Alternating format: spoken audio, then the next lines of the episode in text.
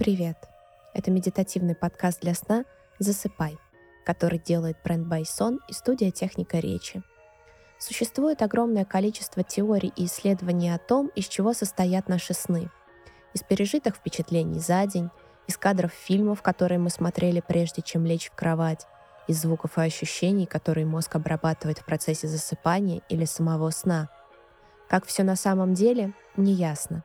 Но одно мы знаем точно — Качество сна в первую очередь зависит от удобства спального места, комфортного матраса, повторяющего изгибы тела, удобных подушек, поддерживающих шею и голову, мягкого одеяла, создающего правильный микроклимат и других спальных принадлежностей, которые и производит Байсон.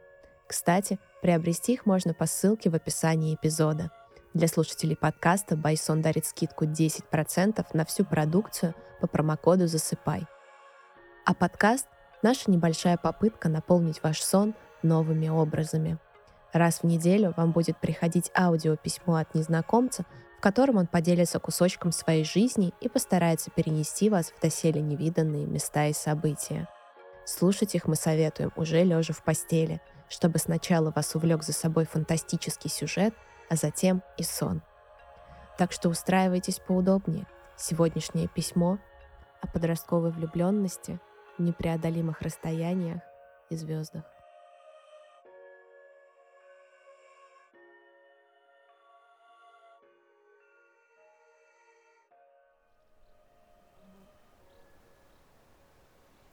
Помнишь старое картофельное поле, застрявшее среди душистых виноградников? Полюшка, скорее. Клочок вечно непаханной земли, заросший сорняками.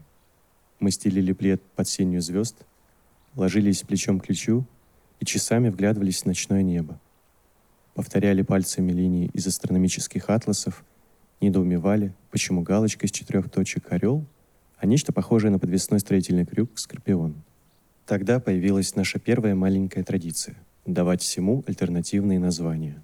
Так весы стали развернутой книгой, Пегас — воздушным змеем, Цефей — домом.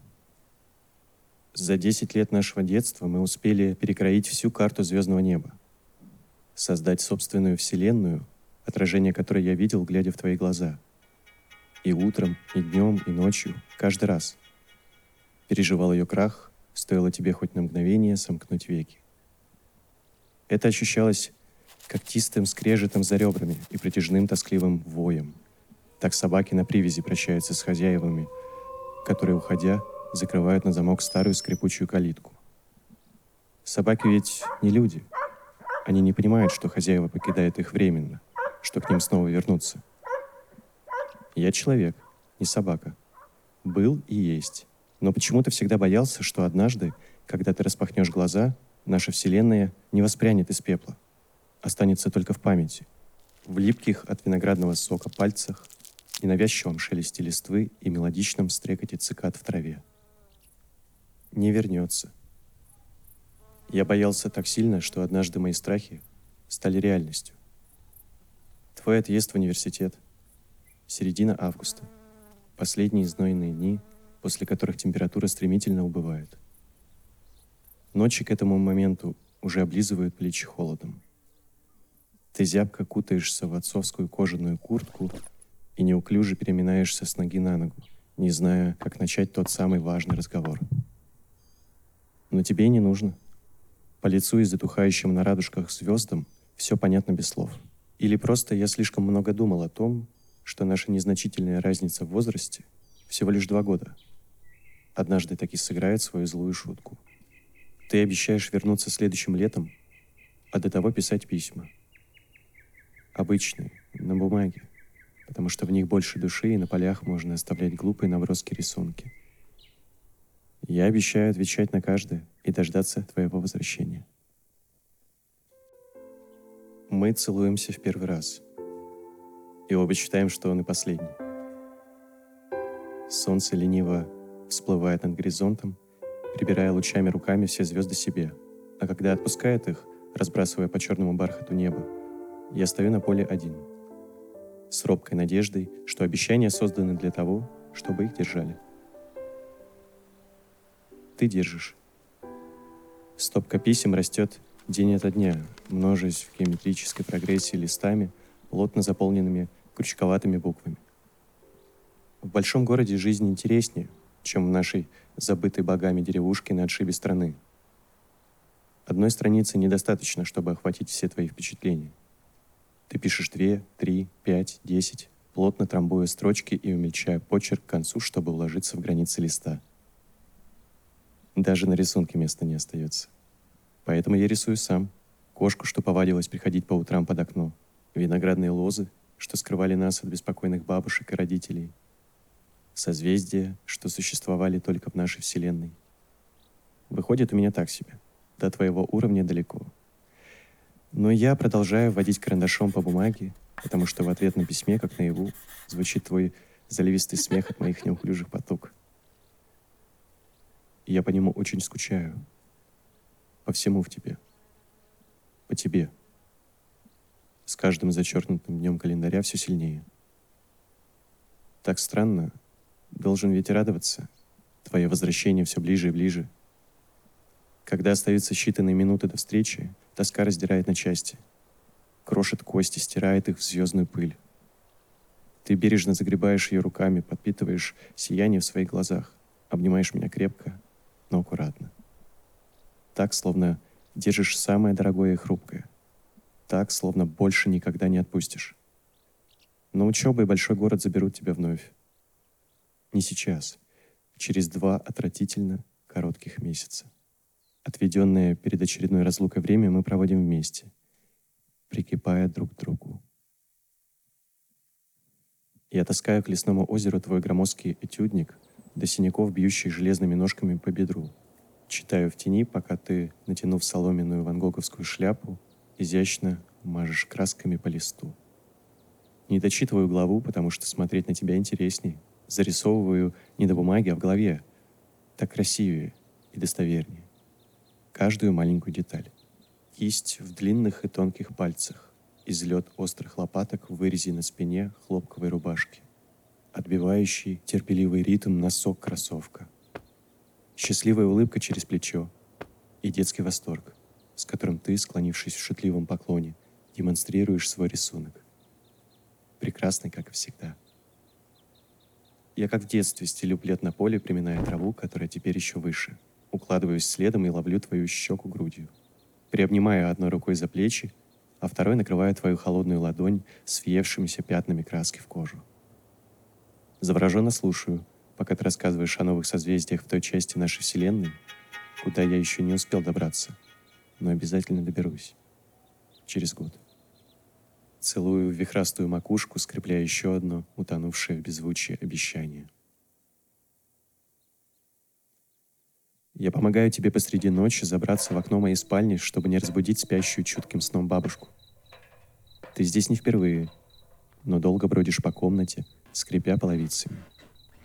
Изучаешь подушечками пальцев корешки книг на полках, глупо улыбаешься закрепленным на пробковую доску избранным письмом, распахиваешь дверцы шкафа и шумно глубоко дышишь. Залезаешь в постель Прижимаешься холодными стопами к лодыжкам, а горячими губами к плечу. Ты говоришь, если мы когда-нибудь потеряемся, давай встретимся дома. Я на это слабо посмеиваюсь и уточняю. В каком именно? Ты повторяешь в воздухе линии неправильного пятиугольника Цефея. В нашем доме. Я финально сверяюсь со списком, пока ты возишься с молнией чемодана и бубнишь под нос о том, что вещей как-то подозрительно много. Ну, конечно. Их стало больше на пару футболок и худи, стащенных из чужого шкафа. Я не против, наоборот. Рад. Так ты не забудешь меня.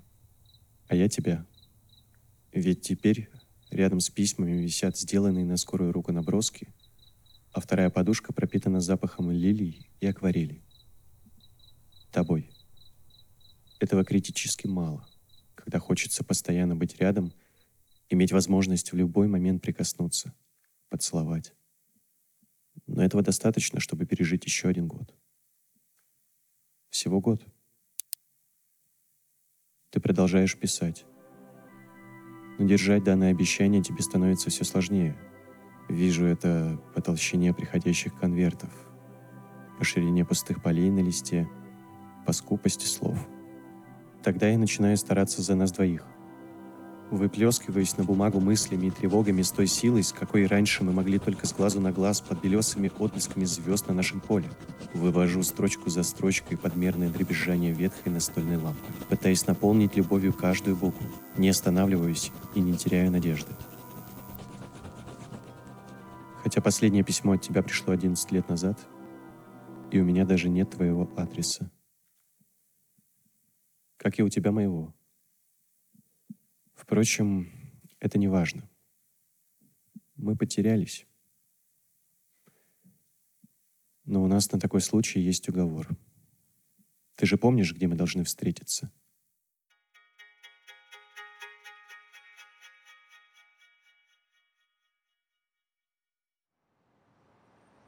Я поступил в итоге не на лингвиста, а на физика. Закончил учебу с отличием, пошел в аспирантуру, защитил докторскую по астрофизике чтобы быть ближе к звездам, к нашему дому, к тебе. Из меня вроде как получился сносный ученый. Настолько, что через 45 дней я в составе исследовательской группы отправлюсь в космос. Представляешь? Мы о таком даже и не мечтали, когда детьми совершали ночные вылазки на наше поле и переписывали под себя устои Вселенной. Да и потом, о таком как-то не думалось. Мы планировали совершенно другое ты стать знаменитым дизайнером интерьеров, а потом на накопленные средства купить мастерскую и творить уже по-настоящему. Я стать исследователем мертвых и исчезающих языков, обитать в пыльных архивах и библиотеках и писать нужные лишь редкому человеку книги. Мы планировали быть вместе, как будем вытаскивать друг друга из-под завалов работы, как будем по выходным ходить в музеи и галереи, как будем гулять в парке с золотистым ретривером, как будем готовить ужины под неоклассические переливы, как будем навещать на годовщины нашу деревню, как будем засыпать и просыпаться в одной кровати. Всегда. Надеюсь, это все же случится. Я снова считаю дни до нашей встречи, как раньше. 45 дней. И я буду дома. Пожалуйста, не опаздывай. Искренне всегда твой А.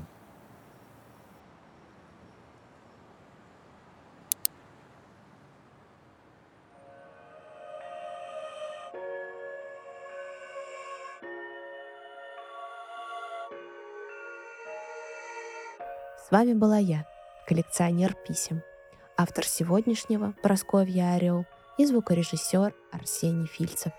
Совсем скоро, в следующую среду, вас ждет новое письмо.